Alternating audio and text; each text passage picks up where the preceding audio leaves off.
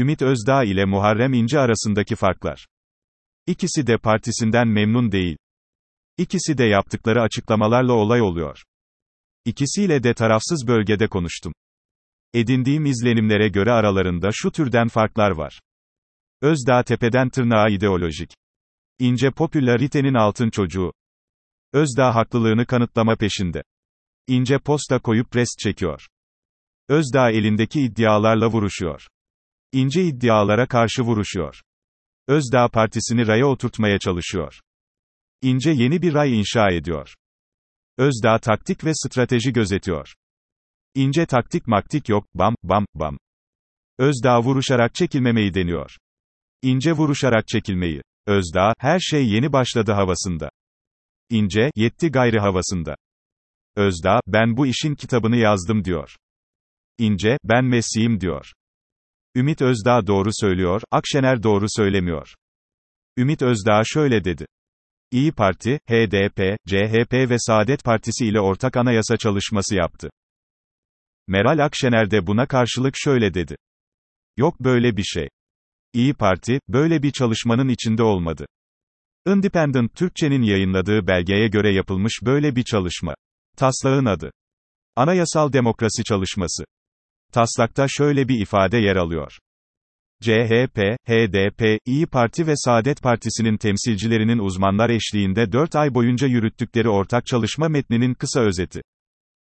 Tarih 30 Nisan 2018, taslakta ana dilin statüsü de var, ana dilde eğitim de var. Sonucu açıklıyorum. Ümit Özdağ doğru söylüyor. Meral Akşener doğru söylemiyor. Sokakta sigara yasağı. Türkiye gibi peynir çeşidi bol olan ülkeleri yönetmek çok zordur. Alınan bir karar karşısında her kafadan ayrı ses çıkar. Herkes farklı bir şey söyler. Sokakta sigara yasağı, bunun istisnası oldu. Neredeyse her kafadan aynı ses çıkıyor. Herkes mutlu, herkes mesut. Hatta püfür püfür sigara içenler bile. Karakter testi. Gücünü kaybedene anında saydırmaya başlıyorsan. Yeni güçlülerin etrafında anında pervane oluyorsan. Hava nereye gidiyor diye sürekli etrafı kokluyorsan. Gözün sürekli ibrenin döndüğü yeri takip ediyorsa. Kusura bakma ama sende bayağı bir karakter zaafı var demektir. Aman Şener Baba. Şener Şen. Bizim kıymetlimizdir. Büyük sanatçımızdır. Her devirde hep en iyidir. Ortak noktamızdır. Üzerinde birleştiğimiz ender isimlerdendir. Hepimizin paydasıdır. Değerini bildiklerimizdendir. Varlığıyla onurlandığımızdır. Korona olmuş Şener Şen. Tez zamanda iyileşsin diyorum.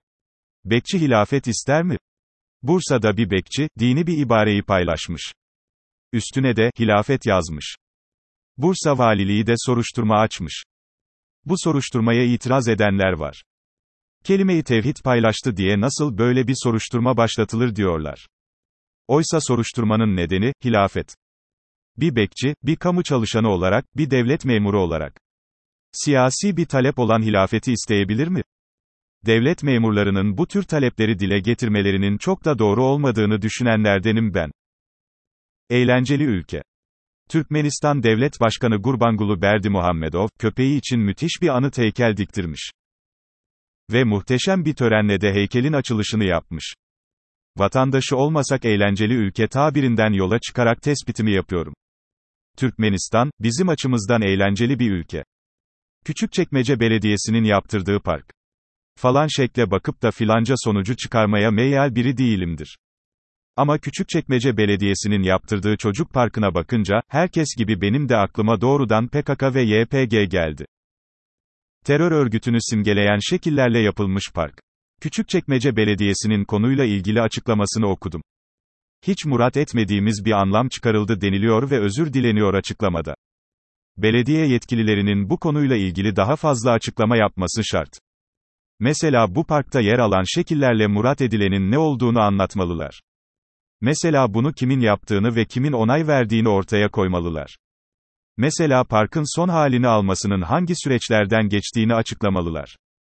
Başka türlü kurtarmaz.